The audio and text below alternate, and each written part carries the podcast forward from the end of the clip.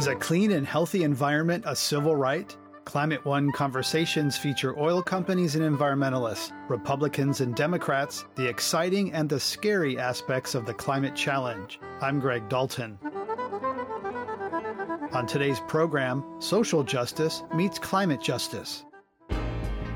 When we talk about communities that are on the front line, we talk about the most impacted, we talk about the economic consequences, and we talk about the health effects. We talk about the whole idea of communities that, that will somehow culturally disappear. Dr. Robert Bullard is Distinguished Professor of Urban Planning and Environmental Policy at Texas Southern University. He's the author of 18 books that address issues such as environmental racism, climate justice, disasters, regional equity, and more. The Sierra Club named an Environmental Justice Award after him in 2014, and he was named one of the world's 100 most influential people in climate policy by Apolitical. This year, Climate One is awarding Dr. Bullard with the Stephen Schneider Award for Outstanding Climate Communication. The late Dr. Schneider was a brash and brilliant scientist and communicator and an early advisor to me when I founded Climate One in 2007. After he died in 2010, I created the award, now $15,000, to honor scientists who are strong communicators. Robert Bullard grew up in rural Alabama, not far from Montgomery, a center of the civil rights movement. Well, you know, I grew up in an era where everything was segregated in the South. You know, I went to an all black elementary school, middle school, high school. I never had a white teacher until I went to Iowa State University, worked on a PhD. Um, I, my undergraduate university was, was all black, uh, Alabama A&M University. So I grew up in an era where civil rights and fighting for justice was, um, was the same in voting and, and young people and students. And I, I was part of that, you know, that student movement. And so my parents and grandparents, you know, they were strong supporters of voting. Now, I didn't see myself, you know, growing up as an environmentalist, but in terms of of um, growing up where having gardens and having uh, this, this whole idea of of not uh, wasting things and and being creative with the little that you have. I didn't grow up quote impoverished or anything. You know, we had uh, a little money because my great grandparents actually was able to uh, get uh, 550 acres of timberland in 10 years after slavery. We don't know how they got it, but we know they got it. Uh, and that's how my parents were able to, um, to sell the timber uh, every six or seven years to send all my uh, siblings to college.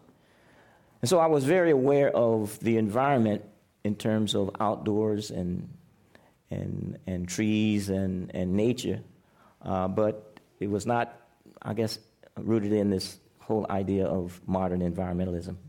The idea of uh, being outdoors and having rivers that, that were clean and pristine, and because um, my parents, when uh, my, my dad mostly fished, uh, he was not an angler.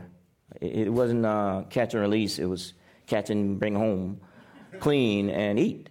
Uh, and so, the, so, so that, that idea was, was all instilled. And so it was not, as I said, the whole idea of being, of how, how environmentalism was defined. We're not members of, of organizations that, um, that had environment in their names, but we were concerned about the environment. We worked on environmental issues in, uh, in a way that, that, uh, that went unnoticed. It was not until, you know, Earth, first Earth Day, for example, in 1970, April, I was in, I was in the Marine Corps and um, and there was a war going on. I, it called Vietnam, and so I was not, you know, at the first Earth Day, but it did not mean that I was not, you know, concerned about environmental issues. Um, there were other issues that were like civil rights and voting, et cetera, that were that had high priority.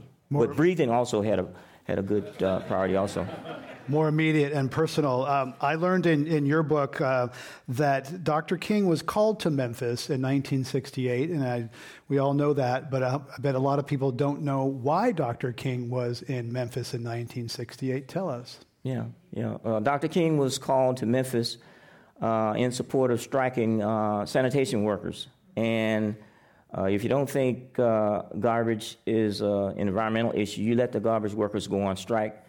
And uh, as a matter of fact, in 68, they had to call out the National Guard uh, to pick up the garbage, and Dr. King was assassinated in April before he could finish his, finish his job. And uh, of course, I was in, in April 1968, I, I was a senior in college.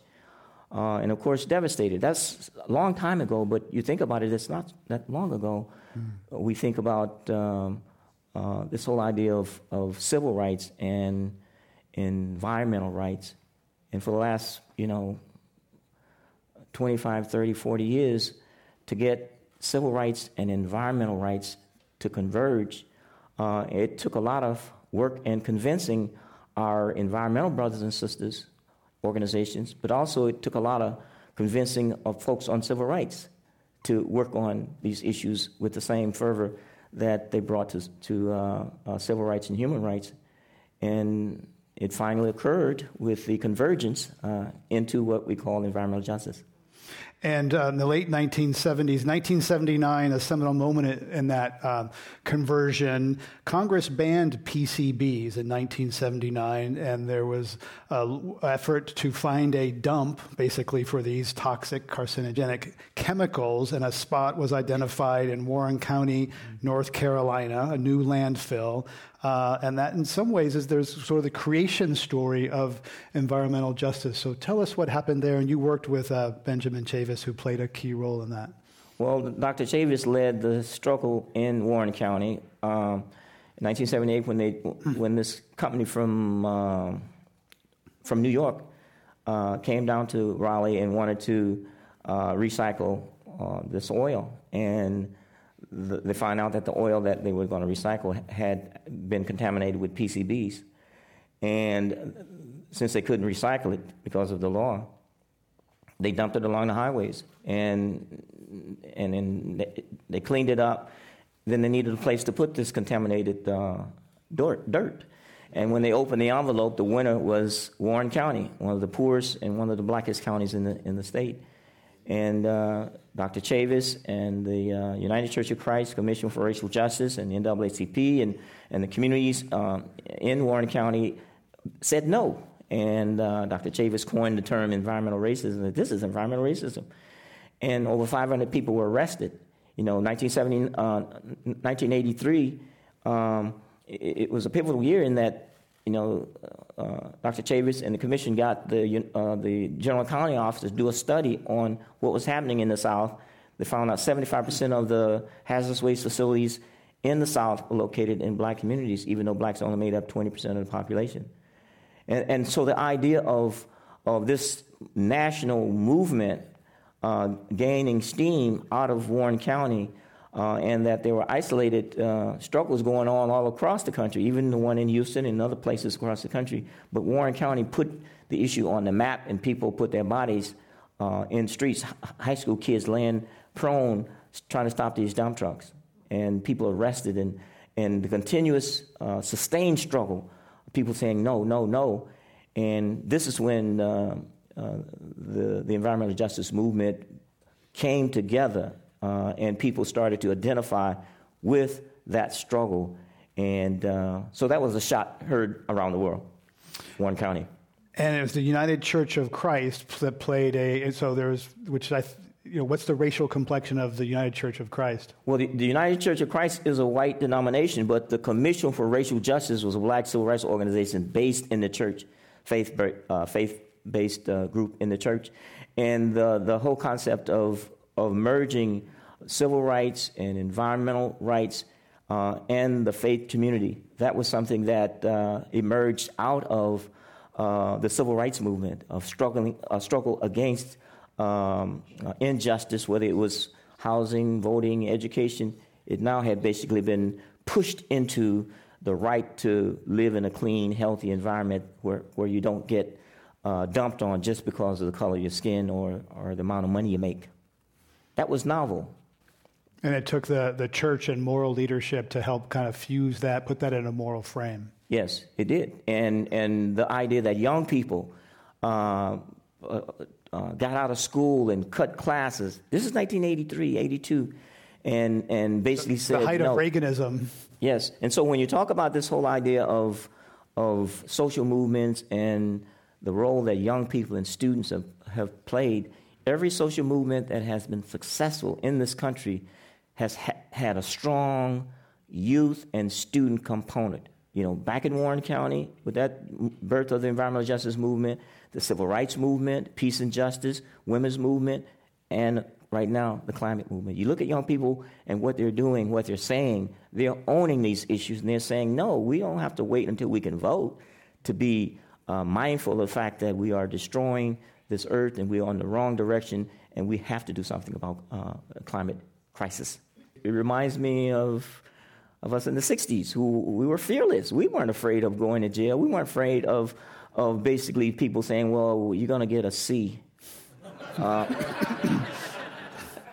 well, you know, having a C and can't breathe is what's the, what's the purpose? And so the idea that there's, there's a calling that you have to say, no, we have to change. And those with the most energy uh, who can you think of other than young people? They have lots of energy. And so we have to have this intergenerational movement struggle uh, for justice. And, and I'm biased. You know, I am for justice.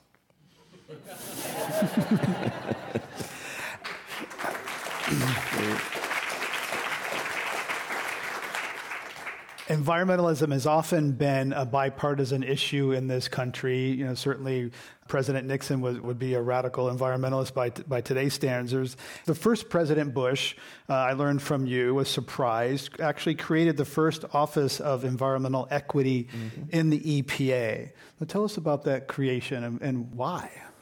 well, you know, the, um, the, the, creation of that office was um, the impetus for, uh, that followed a conference that was organized uh, by uh, Paul Mohai and Bunyan Bryant at the University of Michigan, where, where they basically pulled together a few of us, few academics, and you could almost uh, fit them on one hand, that were working on, this is 1991, uh, working on environmental uh, uh, justice. And they had a conference at the University of Michigan, Race and the Incidence of Environmental Hazards. And a few governmental people EPA was there and some, uh, some community people. And after, the conference was such a great conference, we said, we need to write um, the EPA and, and the President's Council on, um, on Environmental Quality and Health and Human Services and, and ask for an audience with them. And we got an audience with EPA, with William Reilly, and we had a sit down. Uh, William Reilly was, the, um, was an environmentalist, a conservationist. He came and directed EPA, a Republican. So he, after we met with them, he made a commitment. We'd had conference calls every quarter, every three. Is that quarter three months? Mm-hmm. Okay. and and uh, and and so he made a commitment to us that he would make some changes inside of the EPA, and he created the Office of Environmental Equity. Now we wanted the Office of Environmental Justice. We said we're not asking for equity. Equity means, uh, in some people's mind, meant, meant that we were talking about uh, spreading the poison uh, equally. No, we said, no, that's not equity, that's madness. We said, we want justice, no community to be, um, to be poisoned. So he created this office, and, they, and then he produced the first national report on environmental justice. The report was entitled Environmental Equity Reducing Risk for All Communities. They still were, they were afraid of justice uh, for some reason. Uh, but, but equity was a, was a softer term. We say you can call that title anything you want, but we know what we want from our, um, from our justice communities uh, around the country. And then they had a definition. They define environmental uh, justice, and then they define uh, just treatment. You know, the government has to define anything before they can do anything. You're receiving the Stephen Schneider Award for Climate Communication. Stephen Schneider was a fearless communicator, and he was in the natural sciences, but he had a unique, I think, understanding of the of the. He was in the in natural sciences, had a unique understanding. He talked to economists and social scientists, uh, cross disciplinary communication, which was fairly rare in the climate world back back then. Um, so I'd like to hear your thoughts on the importance of kind of communicating the science and sociology and kind of uh, the different disciplines speaking about climate, which is seen kind of as a atmospheric, far away issue. At least it has been. Yeah, I think I think the idea of climate change and this whole issue of the science and how we communicate uh, that science, and to uh, expand what it means when we talk about a climate crisis, uh, a global warming, and climate change. That climate change has to be defined more than parts per million and more than greenhouse gases. When we talk about communities that are on the front line, we talk about the most impacted. We talk about the economic consequences, and we talk about the health effects. We talk about the whole idea of communities that, that will somehow culturally disappear. And when we uh, define and communicate that outward, then we have more people that will come to the table and say, Oh, I understand what you're talking about. We don't ask people to believe. It's not a belief. You know, it's like asking people, Do you believe in gravity? Jump off a 12 story building. uh, so when we talk about communicating, you know, the, the, the issues, I think we have to be uh, multilingual when it comes to different disciplines. You know, I've written 18 books in, on transportation, housing, you know, on food security, on disasters, and, and they got catchy titles, but it's just, it's 18, book, it's 18 books, but it's just one book. Don't tell anybody, but it's, the thing that holds those books together is fairness, justice, and equity. And when you look at climate and look at the fairness, justice, and equity with the science part, you can see how the justice part, um, that's the policy. And that's how we are to start addressing this because, you know, we could have, you know, deal with climate change in one little corner of the, of the, of the earth and not deal with all these other uh, uh, equitable or inequity and still not address the total picture locally as well as globally. And so, what I've tried to do is, is, is when we talk about climate change and we talk about these other issues, how we bring in economics, we bring in transportation, energy. You know, I wrote a book called Just Transportation. Dismount, yeah, just transportation. Get it? and but the idea is, and I wrote another book called that dealt with transportation called Highway Robbery. So if you look at, you know, both of those deal with energy, mobility.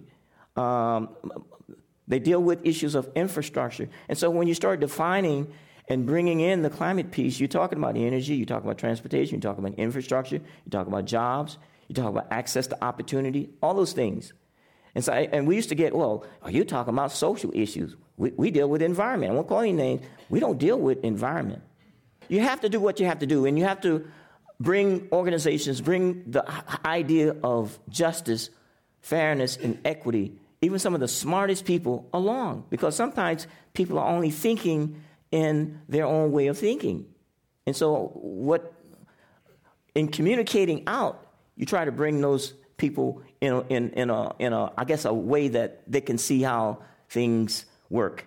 And the word for today is intersectionality. Intersectionality how things connect, and how you can make sure that people understand those connections. It's like connecting the dots. It's like kids' work. You know, we, as a kid, used to connect the dots. That's what we're doing.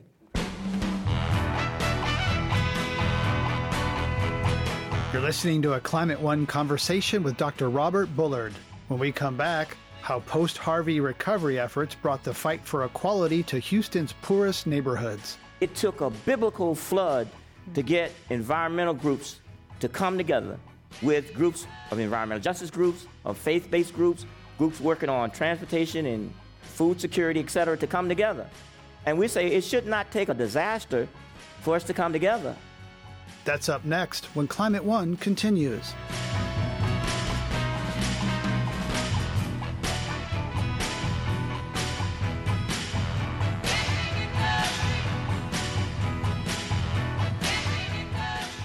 This is Climate One. I'm Greg Dalton, and we're talking about the intersection between civil rights and climate equality. My guest is Dr. Robert Bullard, professor of urban planning and environmental policy at Texas Southern University and widely recognized as a founder of the growing field of environmental justice. Joining us now is Adriana Quintero, Director of Diversity, Equity, and Inclusion at the Energy Foundation. She began her environmental career as a litigator for the Natural Resources Defense Council, but she soon realized there was a disconnect between the organization and the community they were representing.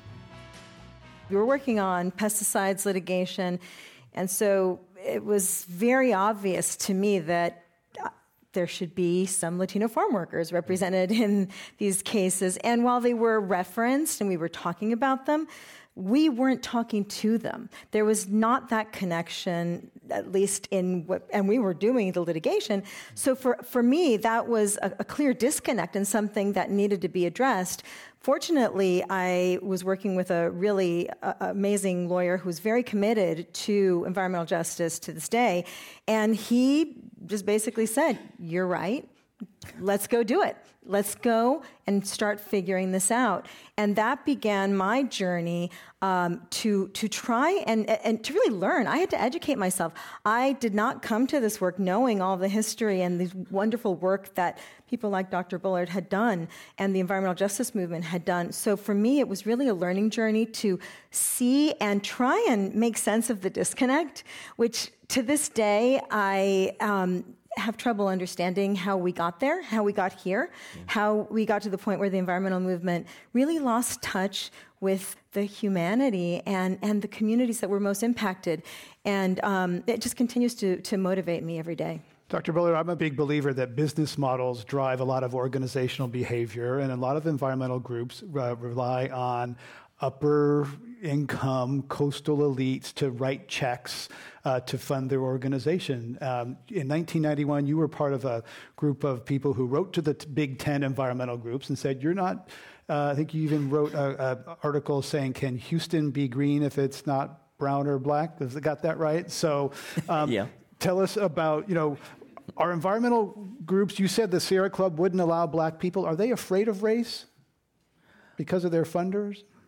Well, you know, I don't want to go into anybody's head. I'm a, a sociologist, not a psychologist, but I do know that um, if an organization, a green organization, does not uh, look at the changing demographics of this country and and start to, uh, I wouldn't say color coordinate, but at least um, color coordinate and diversify, then they're going to find themselves uh, uh, losing memberships or, or whatever what we have found over the years is that when we organized the first National People of Color Environmental Leadership Summit in 1991, uh, and, and doc, under the auspices of the United Church of Christ Commission for Racial Justice and Dr. Chavis, um, we, we basically said that people of color uh, must be in the room, must, and communities on the front line must have a voice at the table. And what, when we had those four day summit, we said that we will develop out of this summit organizing principles. And when group, when people went back home, many of them organized grassroots organizations and started networks, etc. And what we said is that we will press um, uh, and pressure uh, the green groups to um, to um, become more diverse in terms of their boards and their staffs and, and agendas. But that would not be the driver uh, at the forefront of our movement. Our movement is to make sure that those communities of color that, have, that are faced with many challenges when it comes to the environment uh, need to have their organizations, their institutions funded at the level that's commensurate with the problem. Because if we could, if we somehow uh, keep funding the same groups and we keep, you know, add one or two persons to the board, what I call the whom syndrome, W H O M, uh, we have one minority. If we start using that, that uh, that principle, the money will still flow and you'll have a whom uh, on a board, and that still won't solve the problem of our organizations of color that are underfunded. We can do both. We can walk and chew gum at the same time. We must diversify the organizations, but we also must diversify the funding. Can I get a hand? Yeah. So, Adriana Quintero, you work for an organization that funds about $100 million, which is relatively small in the big world of philanthropy. But there have been studies done that show that the, the lion's share of philanthropy goes to the big national organization, which are predominantly white. Um, have philanthropists done a good job to Dr. calling, responding to Dr. Bullard's call? No, and I would go ahead and also answer and add to the, the answer that Dr. Bullard so well so put so well. I think there has been a discomfort with talking about race. There has been a discomfort with facing looking in the mirror and realizing that big changes need to be made. And when things appear appear, and I really emphasize appear to be working, it's even harder. but working for who, right? Or whom? We're in, right? but no, really, work. How are they truly working? And I think it's taken far too long, uh, at least as long as I've been in the movement, to come to that realization that now we're seeing philanthropists realize we really missed the boat on this.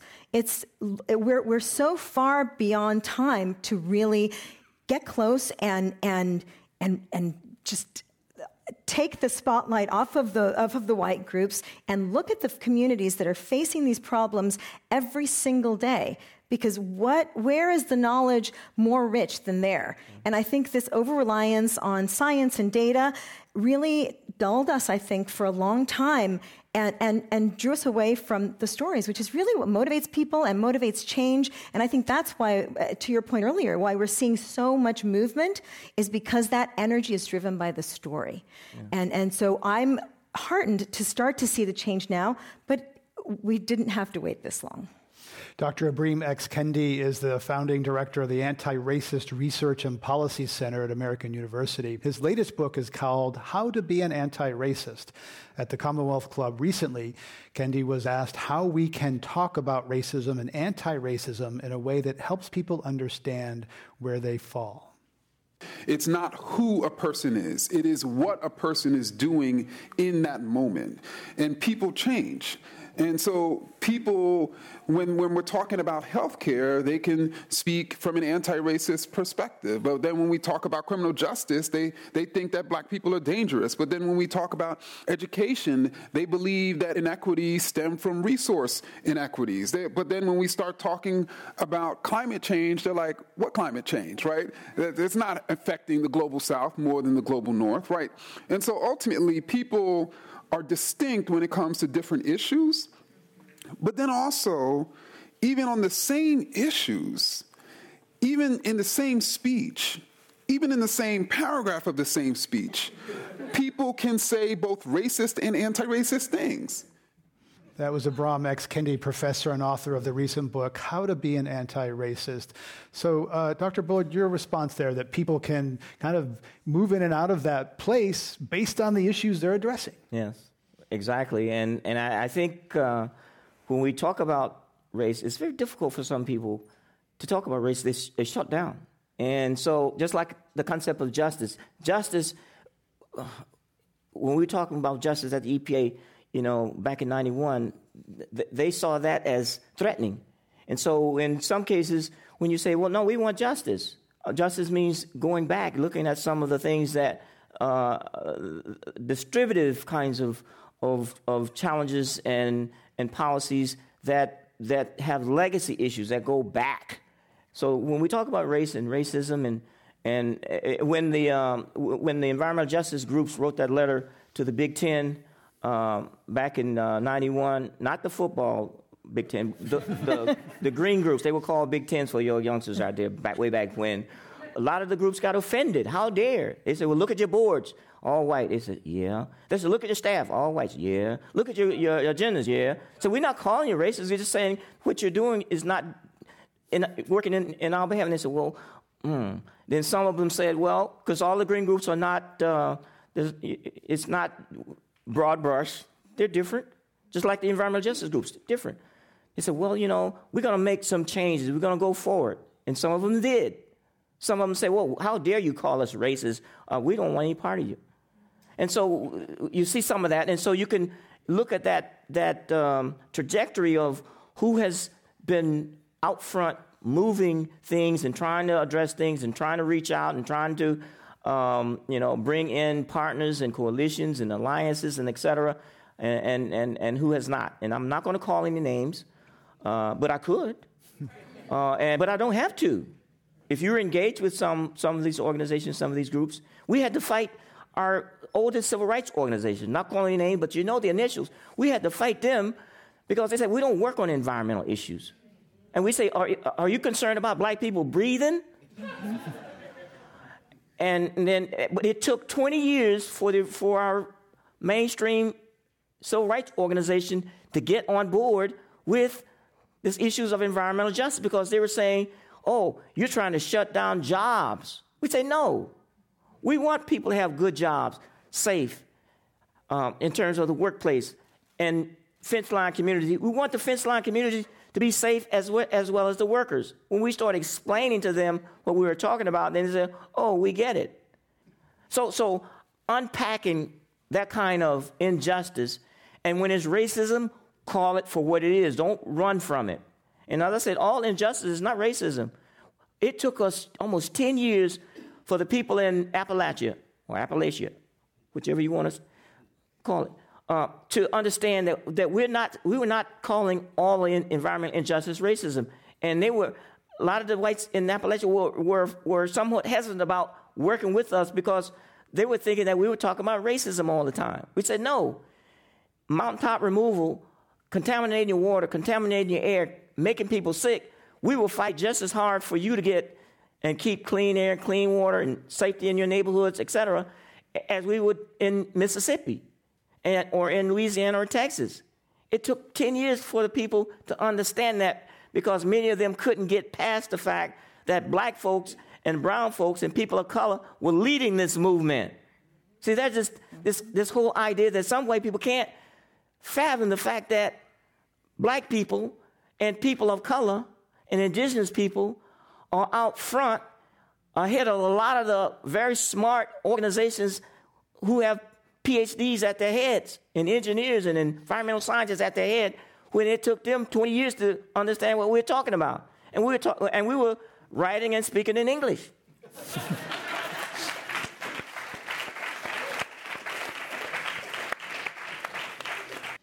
If you're just joining us, Dr. Robert Bullard is Distinguished Professor of Urban Planning and Environmental Policy at Texas Southern University, and Adriana Quintero is Director of Diversity, Equity, and Inclusion with the Energy Foundation. I'm Greg Dalton.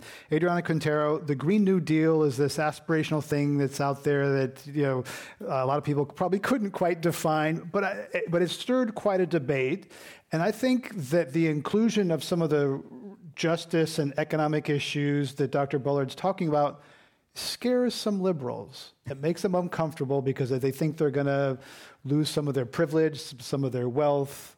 Is that fair? I think that's fair. I think that's why it stirred so much debate. But to quote again what Dr. Bullard said earlier, the Green New Deal was came on the scene with a big bang because of the intersectionality that it presented. And it really brought to light the reality that we can no longer think of the environment as one bucket that just sits alone in this silo. No, it has to do with transportation, it has to do with housing, it has to do with jobs, it has to do with health. All of these things are tied directly to our environment, to where we live, to our opportunities. And the, the, there is absolutely no threat to thinking of it that way. That's actually how we break this logjam that we've had, and, and frankly, take the, the energy out of the, the others who debate whether or not environmentalism is something that's important. When we start to show the connection to every single part of our lives, it's, it's undeniable. So anyone who is nervous about this particular piece of legislation just needs to look at how it's energized the conversation. It has sparked debate like no other piece of policy has, at least in, again, in my lifetime in this movement. And, and I think that is where we need to be. We need to start talking about solutions that actually benefit everybody and benefit all the aspects of our lives. Because if we continue to, to silo environment, we're going to lose a lot of people. And it's just not realistic.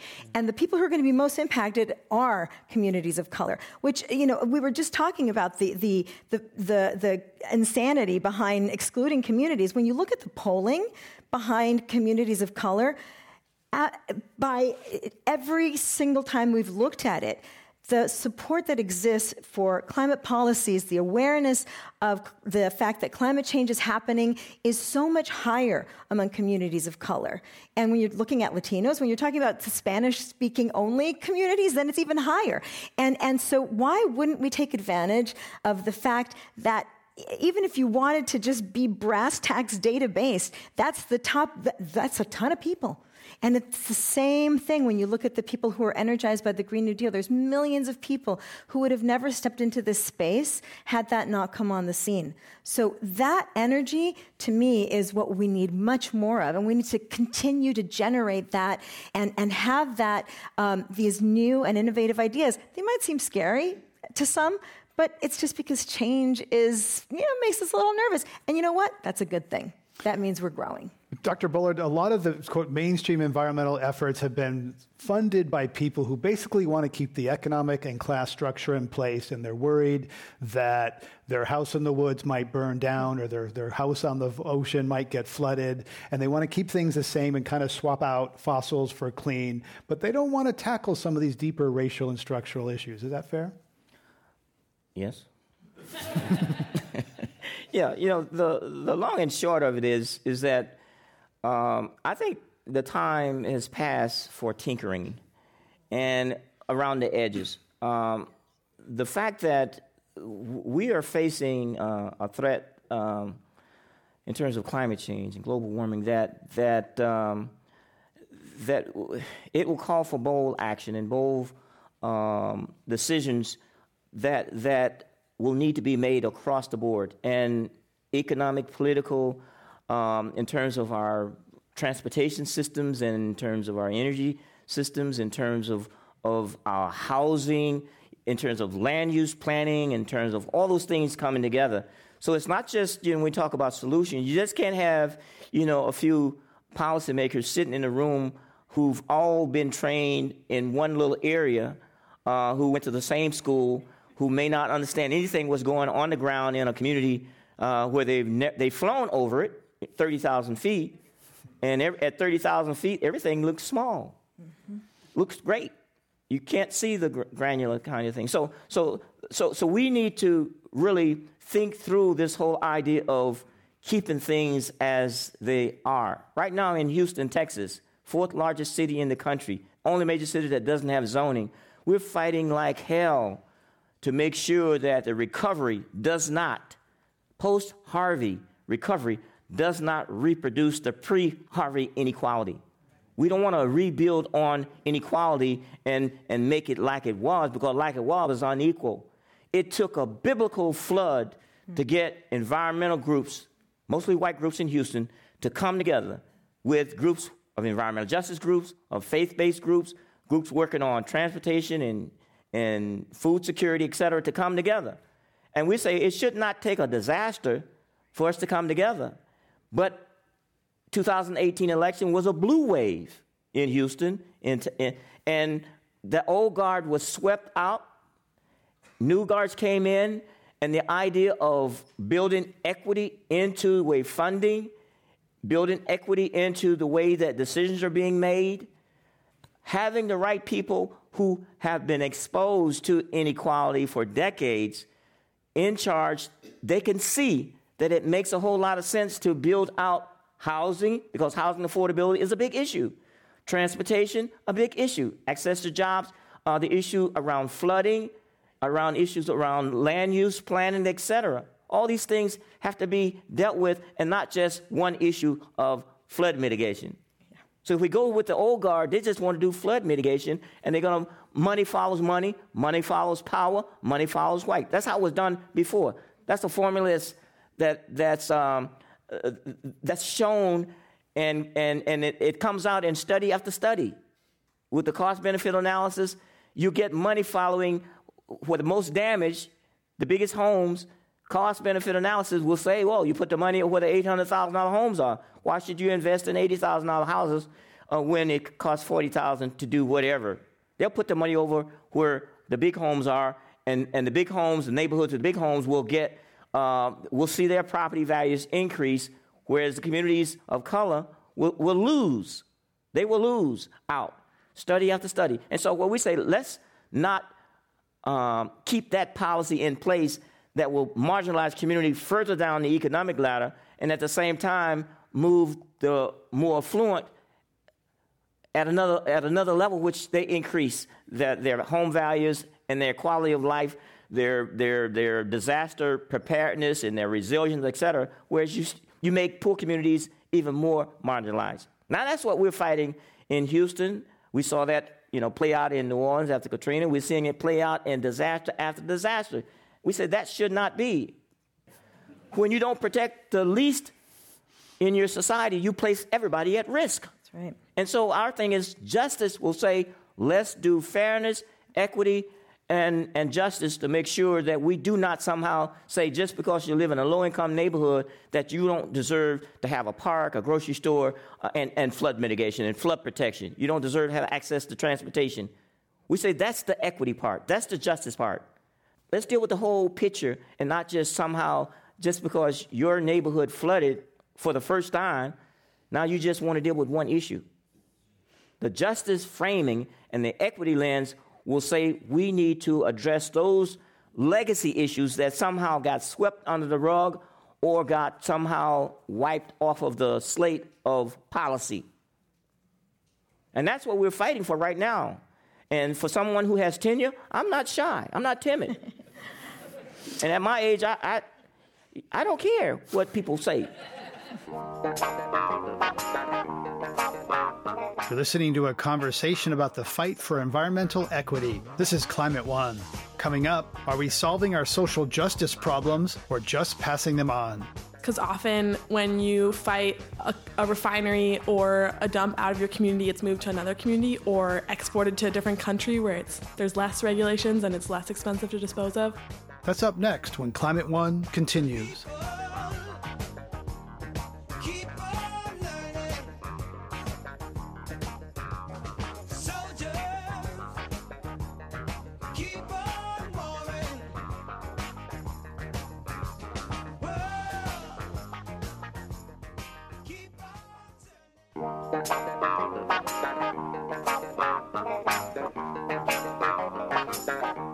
This is Climate One. I'm Greg Dalton. We're talking about environmental and social justice with Dr. Robert Bullard of Texas Southern University and Adriana Quintero of the Energy Foundation.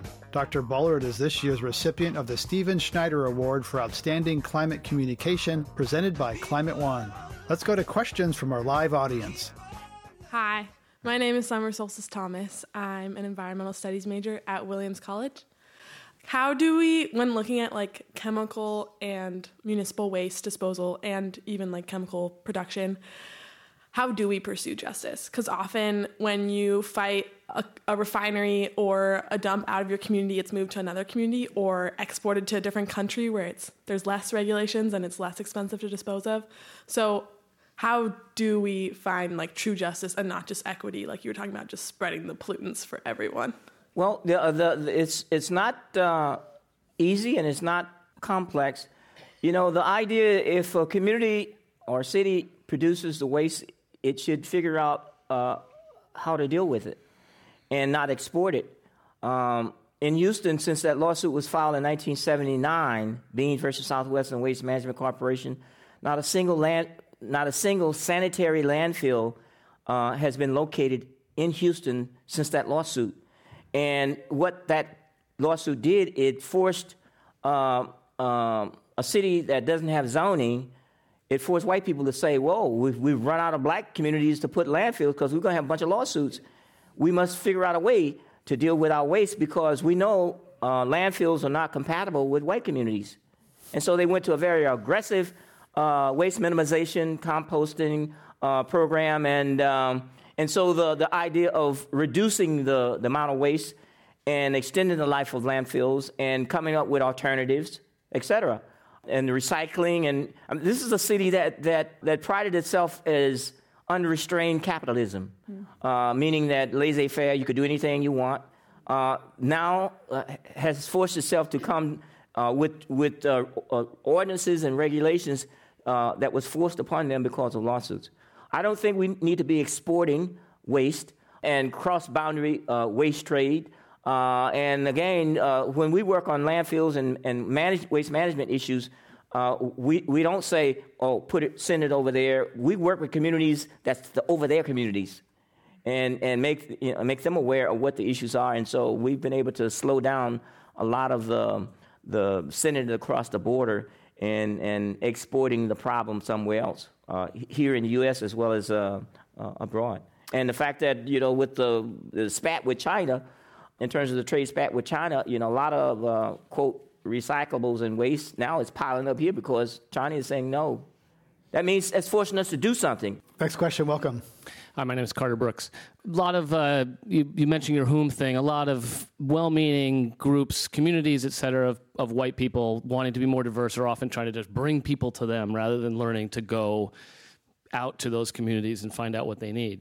So I'd like either the guests to speak up about what more or what how we could promote a different way of thinking so that that's the first thing we start thinking of about how we're going to go to those communities to find out what they need rather than pretend we need them in our to any any way you want to speak to that and, and Adrian Quintero, a lot of times it's those predominantly white organizations going to communities of color saying we know what your problem is, and here's how we're, you should solve it. well, yeah. Yeah, and I, I mean, I, that's exactly what we're trying to change. And I, what I see happening now, which I think is why the tide is really starting to, to, turn, is we're starting with race. We're having that conversation about race. Uh, if we don't start there, it becomes really easy to make a lot of assumptions and just kind of pat ourselves on the back. But when you start with race, you have to face your bias. You have to face those assumptions and you have to realize that especially if you're a white organization, predominantly white, that you don't have the answers, that you can't even begin to have the answers. So it really changes your stance from one that is paternalistic and all knowing to a learning stance. And that's really hard for people, and it is absolutely essential. If you don't have that as your first step, I don't know how you really get to that openness and that, that, we have to develop a growth mindset around this and, and we have not had that. Um, so it's, it's essential that we face our bias and talk about it and name racism and, and classism and privilege and all of these difficult conversations if we're really going to have a meaningful conversation and make change. Let's go to our next question. Welcome. Uh, sure. Hi, my name is Kay. It's pretty much the same question, just more specific. Um, Climate One's audience is really white, and same with the Commonwealth Club. How does this organization bring more diversity here? Great question. Um, you know, it, it's certainly an establishment organization. You know, having programs like this, there's all sorts of issues of getting people. I think the the sometimes the Commonwealth Club name feels like, ooh, that's downtown. Will I be comfortable there? Is that like all white men with leather wingtip chairs? um, people have a certain perception, right, uh, of that name, and it used to be that 75 years ago, but now you know, um, it's something I think we struggle with just as much as as other organizations. Having programs programs like this, um, and certainly spreading the word. Um, if you'd like to talk afterwards and you have some suggestions, I'd, I'd love to hear them because um, we kind of reflect the. Um, we do a lot to, to to have gender balance. We're pretty proud of the gender balance we have in our program. It's about 55, 45. Uh, it's less uh, balanced racially and ethnically. Um, so thanks for that question. Welcome. Good evening, everyone. My name is Alexis Curitson. I'm a clean energy and equity advocate here in San Francisco. And the question that I have for you is in the face of utility power shutoffs and the impending earthquake that everybody keeps talking about, again, I'm from Indiana, so all of this is new to me. Um, how do you suggest communities of color really frame the discussion around resiliency when understanding, like, like you were saying, uh, we are not really at the head of these organizations. A lot of us come in as assistants or program managers and so on and so forth. A lot of this is new to us. So, how can we really help frame the discussion, not only frame it, but really lead these movements within these institutions? Well, you know, I, I, will give my, my biased uh, opinion. I think the equity lens has to be applied across the board, where we talk about uh, the resilience concept, but also in terms of who's um, at the table, who's leading these issues. The equity starts at home, and uh, that that has to be something that's uh, that's going to drive this whole process. Making sure that you have a diverse uh, pool of folks who are making decisions around how we're going to drive this this resilience uh, train, and it can't be just the same people uh, all the time and moving from one uh, uh, issue to the next issue where we talk about oh well, sustainability, and then we talk about resilience, or then we're talking about you know the climate over here, and we here we're talking about you know this issue over here. It has to come together, and that cross fertilization, that intersectionality, for me is, is will be key. And even though the resilience might be new to you on on one area, there are other areas where where you have lots of expertise, and you can bring that expertise into that room that's talking about resilience. Because you can't have a resilient uh, city if that city somehow keeps building on the inequality and somehow economic inequality, racial inequality, the spatial inequality. I mean, those things have to be brought into the, the mix. And, uh, and, and sociologists are very good at that. This is Climate One. We've been talking about climate change and environmental justice with Dr. Robert Bullard, Distinguished Professor of Urban Planning and Environmental Policy at Texas Southern University, and Adriana Quintero, Director of Diversity, Equity, and Inclusion at the Energy Foundation. To hear more Climate One conversations, subscribe to our podcast at climateone.org. Please help us get more people talking about climate by giving us a review wherever you get your podcasts. Kelly Pennington directs our audience engagement. Tyler Reed is our producer. Sarah Catherine Coxon is the strategy and content manager. The audio engineers are Mark Kirschner, Justin Norton, and Arnav Gupta. Annie Chelsea edited the program. Dr. Gloria Duffy is the CEO of the Commonwealth Club of California, where our program originates. I'm Greg Dalton.